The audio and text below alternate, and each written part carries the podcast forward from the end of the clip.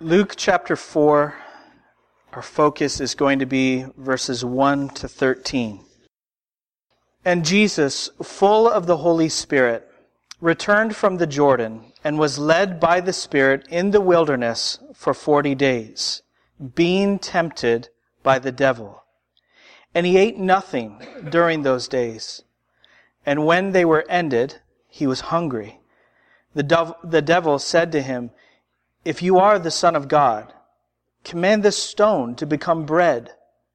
And Jesus answered him, It is written, Man shall not live by bread alone. And the devil took him up and showed him all the kingdoms of the world in a moment of time, and said to him, To you I will give all this authority and their glory, for it has been delivered to me, and I give it to whom I will. If you then will worship me, it will all be yours. And Jesus answered him, It is written, You shall worship the Lord your God, and him only shall you serve. And he took him to Jerusalem, and set him on the pinnacle of the temple, and said to him, If you are the Son of God, throw yourself down from here, for it is written, He will command His angels concerning you to guard you. And on their hands they will bear you up, lest you strike your foot against a stone. And Jesus answered him, It is said, You shall not put the Lord your God to the test. And when the devil had ended every temptation, he departed from him until an opportune time. Father, we turn our hearts to you. We lift our voices in prayer. We look to Jesus. We see him there in the wilderness, in that toe to toe combat with the devil. And Father, first and foremost, I want to praise you. We praise you together, Father, that where everyone else has failed, miserably, fallen, Jesus prevailed. He triumphed. He stood fast. He would not be moved. And because of this triumph and the triumph of the cross and his emergence, resurrection from the grave, we have a Savior and Father, not only has the guilt of our sin been canceled, but the power of sin has been broken. And now we may enter the fight ourselves, and we do every day, as you know, Father. And, and the, the combat is heavier, the, the fight uh, more pitched than even we understand. I pray that you would help us to understand it and I pray, Father, through the Holy Spirit, who led Christ into the wilderness and filled him there in the wilderness, I pray that we ourselves would be led and filled and would win. Help us to continue on faithful. May we see new successes and victories every single day for your honor and your glory and our joy in you. In Jesus' name I pray. Amen. Every passage of the Bible that we come to, no matter where that passage is found, Old Testament or New, uh, law, history, the writings, prophets, Psalms, whatever, no matter what passage we come to, we come with our eyes peeled for Jesus. We come looking for Christ. We open up the Word to come to Christ, to draw near to Him, to worship Him, and not only to draw near to Him, but to draw from Him. We've been going through this, this narrative in Luke, and we've been seeing these stunning, beautiful things about Jesus. And thus far, it, it's all been glorious for us, and it's been glorious for Him, really. And if we had not read this before, if we didn't have the, the hindsight, that a 2020 vision of hindsight, knowing the rest of the story, be like, okay, so what can we expect for this Jesus who is the son of Adam, the son of God? But what we immediately find in Romans, or Romans, Luke 4 is that it's not going to be easy. He is not simply going to waltz into Israel, turn a few tricks, and turn the polls in his favor, and then just chill. That's not going to be his life. An enemy stalks his earth, seducing souls. And this enemy is by no means alone. There is an invisible power that patrols the earth at his whim. Many powers. Principalities, the Bible calls them. Rulers and authorities in the unseen realm, patrolling the earth at his whim, and he's got kings and he's got kingdoms in his back pocket. And so now the rightful king, the anointed one, has come to earth to save mankind and to reclaim this planet for the kingdom of God. Do you think this enemy is going to go quietly? It's time for war. We see that right away in Luke 4. Now, we have seen this kind of thing before. This passage, Luke 4, 1 to 13, echoes and, and fulfills different encounters with the devil that have been seen prior in the narrative of scripture we go right back to the beginning and we find the first man, Adam, there in the garden in an encounter with this being that we know as Satan, the adversary, the accuser, the devil, who takes on the disguise of the serpent. Where that first man, Adam, failed, Jesus prevails. He triumphs. He stands. He does not budge. He will not be moved. Think about Adam's failure. And, and think about the condition in which, that the setting in which Adam found himself. Adam was God's man, in God's place, under God's rule, and enjoying God's blessing. He lives with his wife in paradise. He has dominion over the entire planet. And the only thing that is forbidden him is the fruit of a single solitary tree. The man has it good. Or to put it in the Lord's words, He has it very good. Adam's setting is the garden. Jesus' setting is the wilderness. There in the garden, Adam's appetites, all the different kinds of human appetites, bodily appetites there are, they're satisfied. Jesus' appetites are screaming. Adam is full. Jesus is famished. Both times, the devil takes the same approach. He basically says, is this, is what you have enough for you? Because I think that you deserve more. I think that God is withholding from you, and what He withholds I am offering. Is this enough for you? Is what you have enough? It's the same thing in both encounters. And Adam, full in the garden, living full, he grasps for more. As though he did not have enough, as though he had got a raw deal. And Jesus, famished, drawing near even to death, refuses to grasp after a single thing. Adam is the first unfaithful son, but he's not the only unfaithful son. God raised up a nation of the descendants of Abraham that nation was enslaved in Egypt, and God spoke to the man who held them captive. He said, Israel is my firstborn son. Let my son go. Eventually, he broke the hardness and the resistance of Pharaoh's heart, and Israel was redeemed.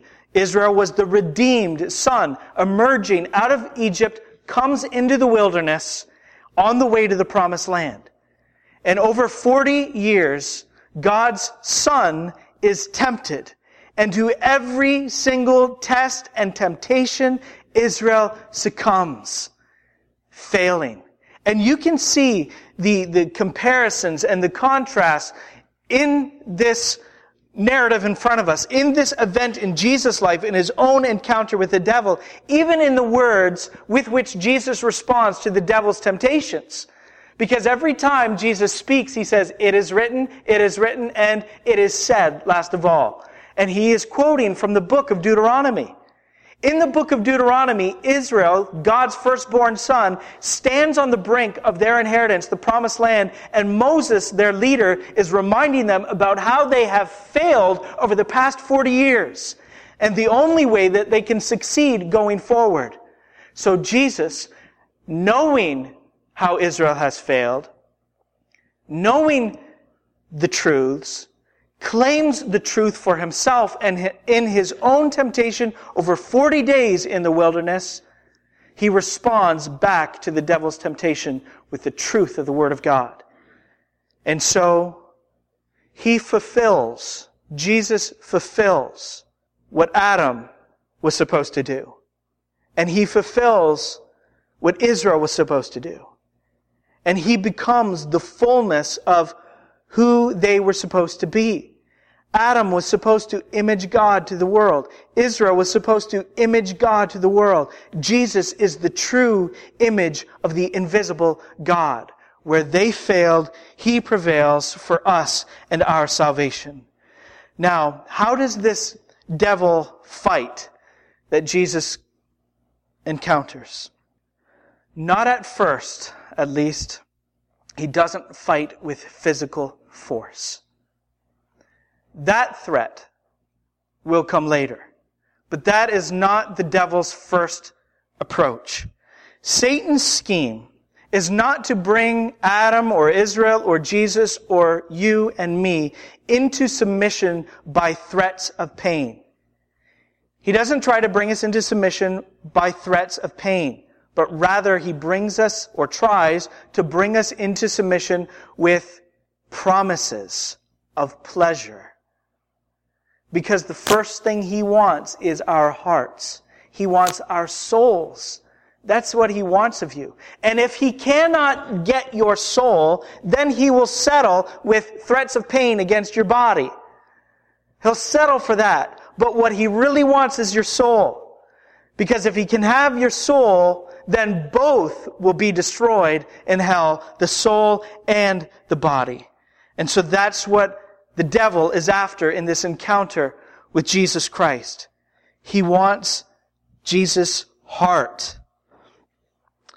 So here we find Jesus full of the Holy Spirit and led by the Holy Spirit, brought into the wilderness. And I, I want to remind you of something. Do you remember how the previous paragraphs to this ended. The first one I'm referencing is Jesus at his baptism and the heavens being opened and God declaring over Jesus, this is my beloved son. This one is the son of God. And then in the following paragraph that closes out Luke 3, we are reminded that Jesus is the son of Enos, the son of Seth, the son of Adam, and eternally the son of God. Now Jesus, led of the Holy Spirit, is being tempted for 40 days. It's not just at the end, notice that in, in the text. Not just at the end that he's being tempted. It's throughout the 40 days that he is tempted by the devil. And then at the end, the only particular temptations that are recorded for us are the last three when Jesus is hungry, when Jesus is famished, actually nearing death because he has been without food, doesn't say he's been without water, without food for 40 days. Satan knows something. He, he knows that when the body is physically weak, when the body is listless, the soul often follows suit. When the body weakens, very often the soul weakens. That's why a lot of times when you're feeling sick, it is hard. There is an extra measure of difficulty in drawing your heart near to God because we are holistic. We are whole beings. And so Satan finds this the most opportune time to lure Jesus in when his body is weak. Let's read again verses 3 and 4. The devil said to him, and remember again how the two paragraphs right previous to this ended with the revelation that Jesus is the Son of God. Now the devil speaks to him. If you are the Son of God, command this stone to become bread. The devil's provocation of Christ centers on two things. Who is Jesus? And what is God withholding? Who is Jesus? And another way we could put the second thing is, is God good? Who is Jesus and is God good? Is God withholding? It's not that the devil doesn't know if Jesus is the Son of God and he's asking Jesus to prove it. And he's not trying to, to egg him on to do some kind of cheap trick, like a magic trick, you know, pull the rabbit out of your hat kind of thing. That's not why he's getting him or trying to urge him to turn the, the, the stone into bread. This is what he is saying to Jesus, I think. Not even a slice of bread? If you are the Son of God, shouldn't you have more? Shouldn't your Father, who is God, be taking better care of you? You've got to be kidding me. Not a single slice of bread. Jesus, if you are the Son of God, you better start taking care of yourself. That's the temptation to stop trusting the care of God. Not even a slice of bread. And so he appeals to who Jesus is and what God he may be withholding. Jesus responds immediately. It is written, man shall not live by bread alone. Why doesn't the temptation tug on Jesus' heart? Because the answer is because Jesus has been fasting from food, but he has been feasting on his Father. That's the whole purpose of fasting. It's not just to be physically deprived, it's to be spiritually filled. And that's the condition that Jesus is in. Physically, he's famished. His stomach is empty, but his soul is full. He has been feasting on God. So Jesus quotes here Deuteronomy chapter 8, where Moses is recounting the history of Israel in the wilderness to the people. Um, I'm going to read from Deuteronomy 8, verses 2 and 3. This is the larger context of what Jesus responds to the devil with. Moses said, You shall remember the whole way that the Lord your God has led you these 40 years in the wilderness, that he might humble you, testing you to know what was in your heart whether you would keep his commandments or not. And he humbled you and let you hunger and fed you with manna, which you did not know, nor did your fathers know, that he might make you know that man does not live by bread alone, but man lives by every word that comes from the mouth of the Lord. This was the reason, reason that Israel did without in the wilderness. God was testing them. He was gauging where their hearts were at. What did they want? What was most important to them? Bread or God? The creation or their creator?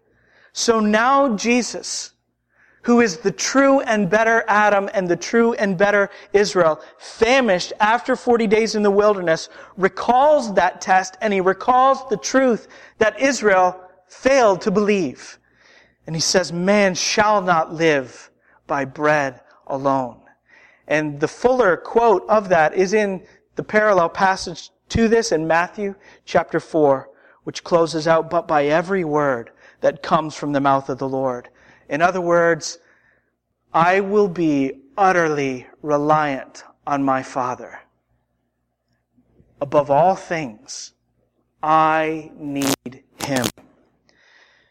His father is going to take care of him. Verse 5 And the devil took him up and showed him all the kingdoms of the world in a moment of time, and said to him, To you I will give all this authority and their glory, for it has been delivered to me, and I give it to whom I will. If you then will worship me, it will all be yours. I'm reading this in a deliberate tone. Even how we read the scriptures, you hear it in your mind, how you read, even as you read silently. The tone is important. Does Satan sound like he has a sneer, a growl to his voice that reveals his true intentions? I don't think so. He is seducing. He is luring. He is speaking softly, speaking like he cares about Jesus. Let's, um, let's talk about something briefly. There's a, there's a question about this passage. Many people have wondered if the devil was telling the truth about his authority here, or if he's just telling a bald lie. Does he actually have the authority, and does he hold the kingdoms of the world in his hand, and does he have the authority to, to give them to whom he will? Let's put a couple of truths of scripture together to see if the devil is just telling a straight up lie or a half truth or whatever you want to call it, or even just the plain truth. The Bible says in Psalm 24, the earth is the Lord's and the fullness thereof, something that's not coming to mind right away, and those who dwell therein. The earth is the Lord's and the fullness thereof, and all those who dwell therein. So this planet and all the cosmos belongs to God. He has ownership. And about the kingdoms of the world, it says in Daniel that he gives the kingdoms of the world to whom he wills. But at the same time, in 1 John chapter 5, verse 19, it says, the whole world, 1 John 5, the whole world lies under the power of the evil one. So the planet itself and all of the cosmos belongs to the ownership of God. But there is a part of the world that is under the great power of the devil. I wouldn't say that those two things are the same. Creation does not belong to the devil. It belongs to God. But there is this kingdom of men. There is this worldly system that stands in opposition to God and rebels against him. That belongs to the devil. He has the world. We, we speak of people being worldly. He has these people, this system in his back pocket. And that is what he is offering to Jesus. If Jesus will only switch sides, if Jesus will only change his allegiance, this is what the devil will give to Jesus. Think about how this temptation actually builds on the last one. Let's just put them together for a minute. You're the Son of God, Jesus, right? And yet you have nothing. You don't have so much as a slice of bread. If you were my son, I would give you everything. In allegiance to God, you have nothing. If you give me your allegiance, I will give you everything. The kingdoms of the world. How much appeal does this have to Jesus? None less appeal to Jesus than a head of lettuce would appeal to a lion. It means nothing to him.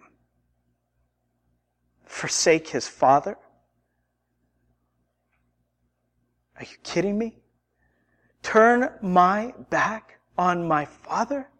He responds immediately. His response is, is terse, short. It's he doesn't debate the merits of the devil's arguments. He just responds, it is written. You shall worship the Lord your God and him only shall you serve. Here, Jesus is drawing from Deuteronomy 6, verse 13.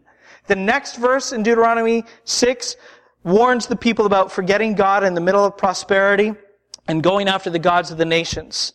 And so, Jesus, in his Father, finds all that he needs and all that he wants and all that is worthy of worship in heaven or on earth. And he will not leave his Father. He will not switch sides for anything. It does not matter what he can be offered and for how long he could have it. He will not turn his back on God. With God, he may live but on his word and not have a single slice of bread. Apart from him, he could have the kingdoms of the world. But to Jesus, it's no contest. Do you know why? It's because of what he makes of his Father. He is considered eternally his Father. His eyes are on his Father. His heart is always drawn and is side by side in his Father. It's about what he makes of his Father. It's better to be a son of God and not have a single slice of bread than to be a son of that snake and have the world fawning over faithless feet.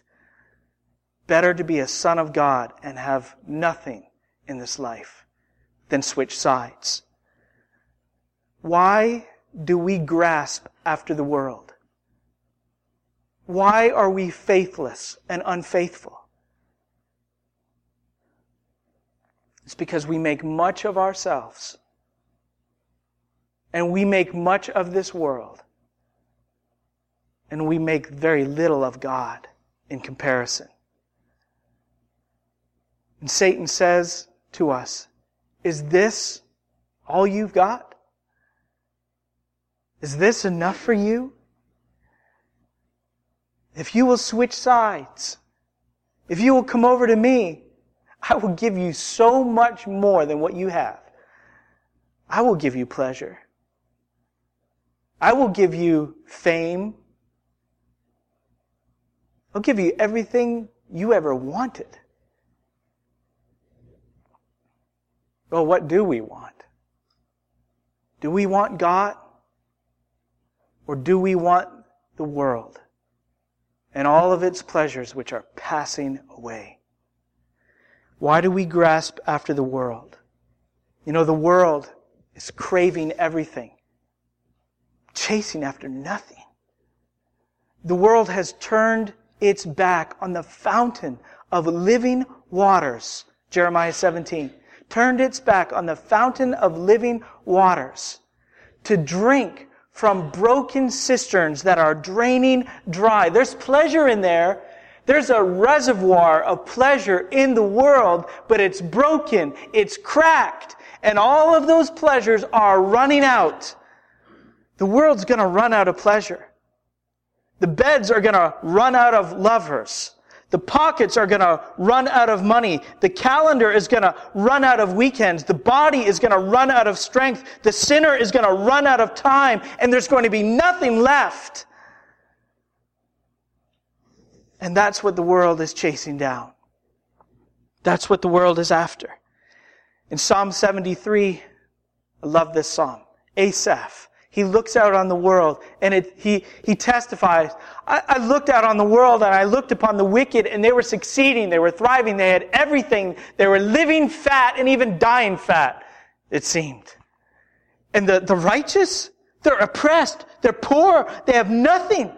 Is it worth being faithful to God? And at the end, Asaph concludes, and I believe that this is the cry of Jesus in his encounter with the devil. Asaph says, Whom have I in heaven but you? And there is nothing on earth that I desire besides you. Nothing. You are all that I want. You are all that I need. That's the cry of Jesus. And Asaph goes on and he says, Hope these words are familiar to you. If they're not, get familiar with them. He says, My flesh and my heart may fail, but God is the strength of my heart and my portion forever. He goes on, for behold, those who are far from you shall perish. You, listen, You put an end to everyone who is unfaithful to you. But for me, it is good to be near God. I have made the Lord God my refuge that I may tell of all your works. Oh, taste and see that the Lord is good. Psalm 34. Are you tasting? Are you seeing the goodness of God?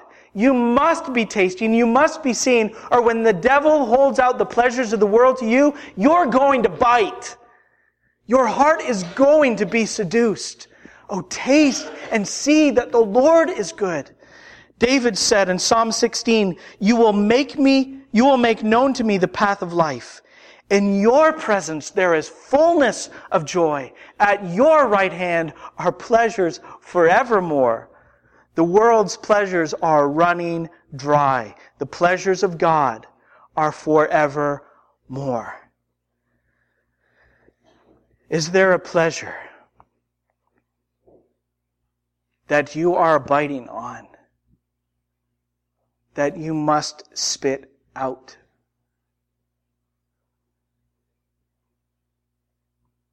Do you need to reverse your course? Are there steps that you must take to get back to the path of faithfulness?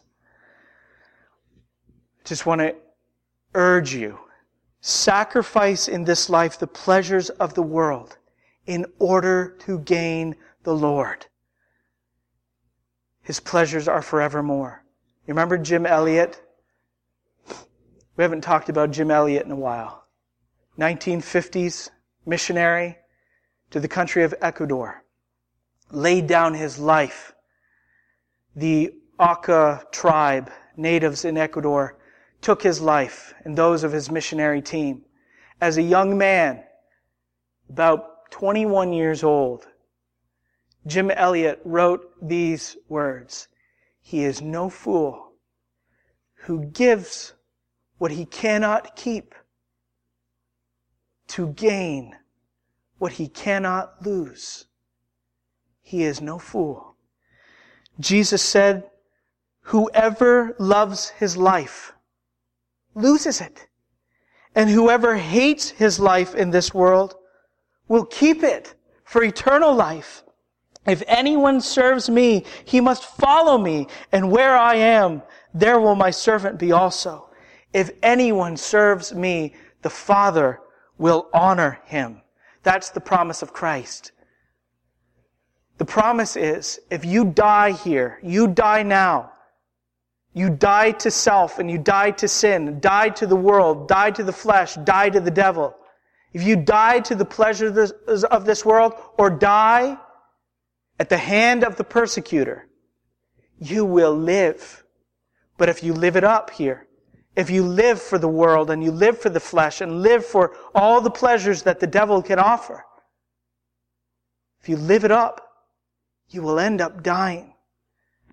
Better to die and live with God forever than to live and to be eternally destroyed. And he took him to Jerusalem, verse 9 and set him on the pinnacle of the temple and said to him, so right now, probably Jesus is on the back corner of the temple, standing there perched on this peak, looking down, and below the temple is a cliff, and then the Kidron Valley. He could be looking here at a 450 foot drop.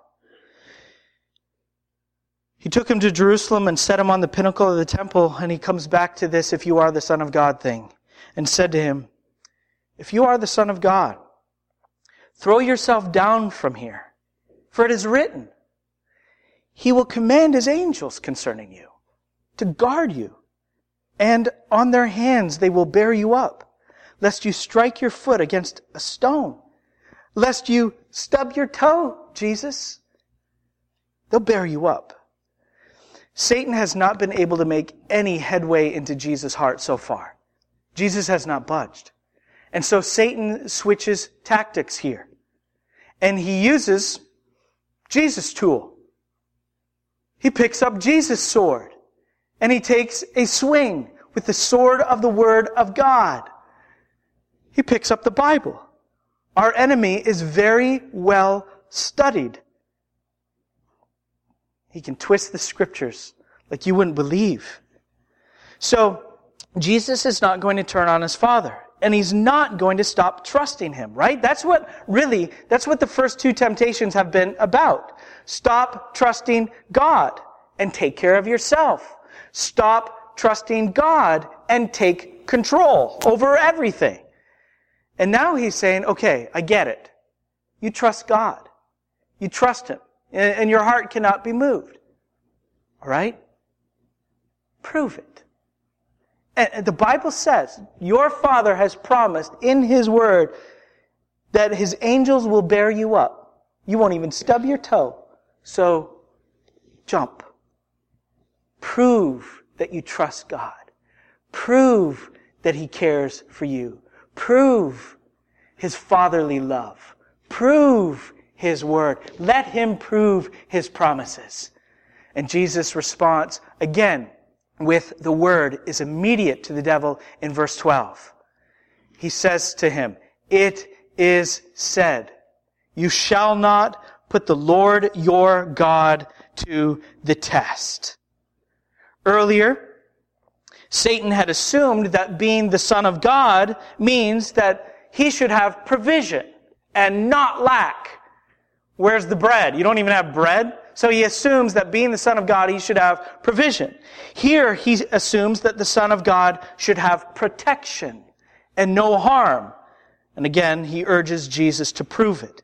Jesus quotes Deuteronomy 6, verse 16, which says, this is Moses preaching to the people, he, it says, You shall not put the Lord your God to the test as you tested him at Massah. Okay, what happened at Massah? If you jump back even further to Exodus 17, you find Israel in the wilderness parched with thirst. They have no water and they're very ticked off about it.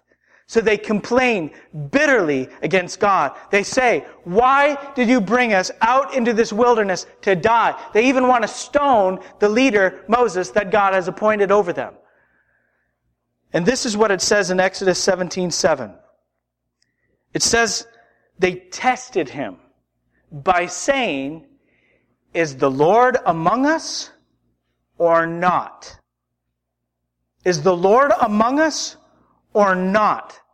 If you are among us, prove it. Prove yourself. Prove your faithfulness. And so they put God to the test. So what does it mean to test God? It means to doubt Him.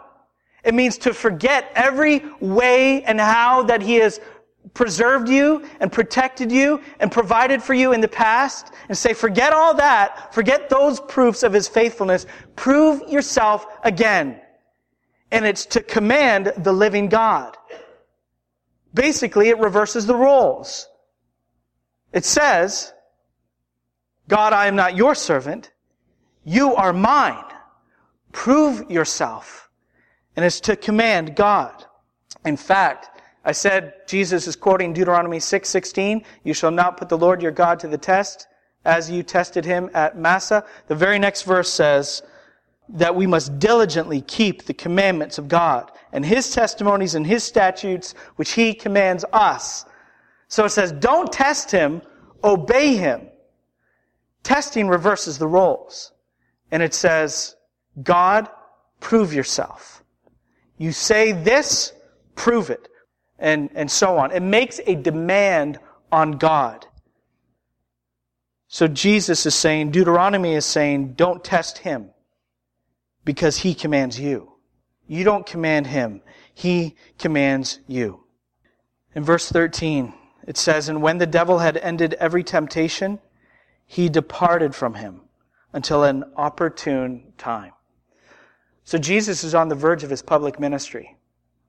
And he's tempted by the devil. He goes toe to toe with the devil. And it's not the end.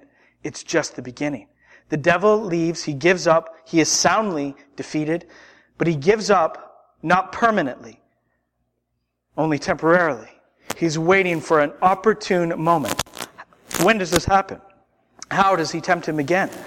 No doubt he tempts him again in, in, in the pawing of the people and the praises of the people. When they want to make him king, he tempts him. He tempts Jesus in the antagonism of the religious leaders and probably also in the dim-wittedness of the disciples. He tempts him. He tempts him, goes into combat with him. There, as Jesus is facing off against various demons, as we're going to see very shortly. All this is leading up from the wilderness to a garden. And that crisis of soul. When Jesus considers what he is about to bear in obedience to God on behalf of man to accomplish our salvation. The wrath of God in his heart that all of mankind has been storing up. And not just up to that moment, but for all of history. There he will face off again against the devil. This time, that time, the devil will not be trying to bring Jesus into submission with promises of pleasure, but with threats of pain, with more agony than any human being has ever experienced. Even those, I believe, who are even now in the fires of hell. Because Jesus, in the darkness of the cross, is bearing the guilt of not a one sinner, not a group, but he is bearing the guilt of mankind. But Jesus will submit to God. He will not save his life. He will lose it. He will lay it down. And in every moment of temptation, he absolutely wipes the floor with the devil. It is critical. Tempted sinner it is critical that you know your enemy. There are so many things here to, to draw out about who our enemy is. He waits for an opportune time. He's going to give you rest. There will be seasons where you don't feel so acutely the tempter's wiles, as the old King James says, his whisperings in your ear, his seduction. He'll give you rest. Don't lay down your arms. Stay on the watch. Stay on guard. He will tempt you when you are physically weak, especially, because we are whole beings. And when we are physically weak, often, very often, the soul just follows suit. It's natural for us in our weak state. He is also going to tempt when you are on the verge of service to God. He's going to get you to thinking about how you can make a name for yourself, how you will be received, what people are going to be thinking of you. He is going to want you in the position of um, thinking of how you can make much of you and get others to make much of you as well. He wants you to steal the spotlight. And so he did with Jesus as Jesus is on the verge of service. He comes to him in vicious attack. He's going to feed you doubts of God's goodness. Is this enough for you? What is God withholding? He's going to feed you with delusions of your own grandeur. You deserve more. You deserve this. You've been doing well. You deserve this. He's going to twist the scriptures. He's going to have you thinking in your mind. This is how he twists the scriptures. He says, God is good. So go ahead. And before, as your eye is on the temptation, he has you presuming on the goodness of God. And how else does he twist the scriptures? After you reach for the temptation, he has you paralyzed with fear and convinced that God will never love you again because God is just. Right? He twists the scriptures. He also wants you alone. It's not wrong to be alone. always. Sometimes it is. On Sunday morning, the people of God should be with the people of God. But He wants you alone. Even amongst the people of God, He wants you to keep to yourself. He wants you to keep away from the fellowship and the love and the truth telling and the accountability of believers. He wants you feeling sorry for yourself, keeping to yourself. He wants you alone, embittered, full of self-pity, thinking that you have every right to be where you are and doing what you're doing. It's critical that you know your enemy and it is, and it is vital that you know your God. How does Jesus know his Father? As a man, how does he know his Father? By the Word. Look at the primacy of the Word in the life of Jesus. If he needed it to know what he must do, how much more do we need the Word of God? And here in this Word, we find some deep and sweet encouragement in the fight. This is what we find. We find that the tempter and temptation and every single sin that you ever fight is defeated. Every enemy is defeated because your commander, the Lord Jesus Christ, has gone ahead of you into the battle and fought and defeated every single foe that will arise against us. He has broken the claim of Satan and the power of sin over your life.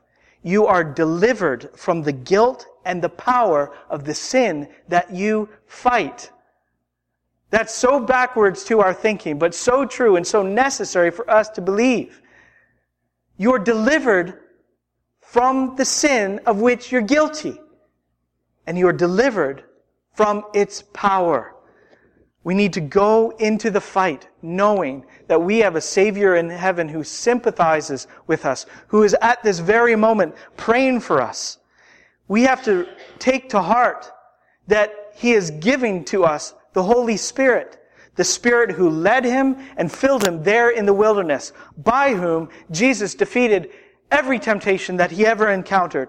He gives the Spirit to us also that we may succeed, that we may prevail in the day of temptation, that our hearts may not budge. So we need to go into this fight with heads high, confident, holding fast to the Word of God, and with our eyes fast on Jesus. Father, help us. Lord,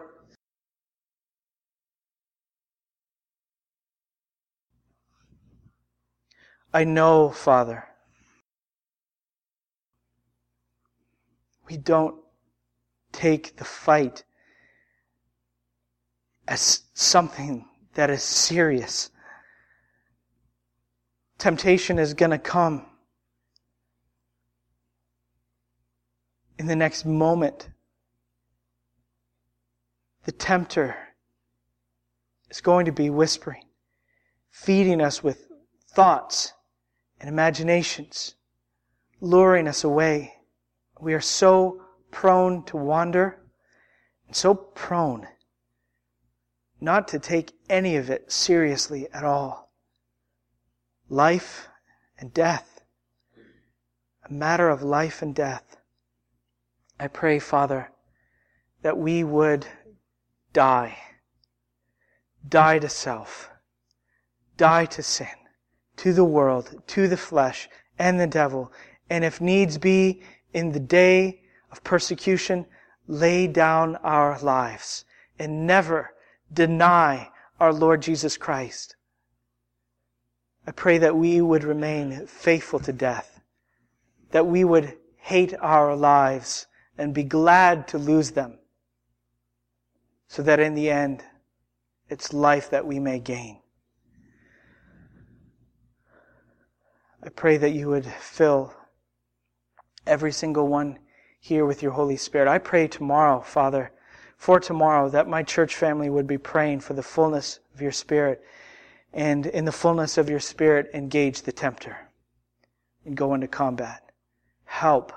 Please deliver us. And I pray that my church family here I know many discouraged, Father, in the fight, thinking that these habits of sin will never be broken, they'll never be overcome.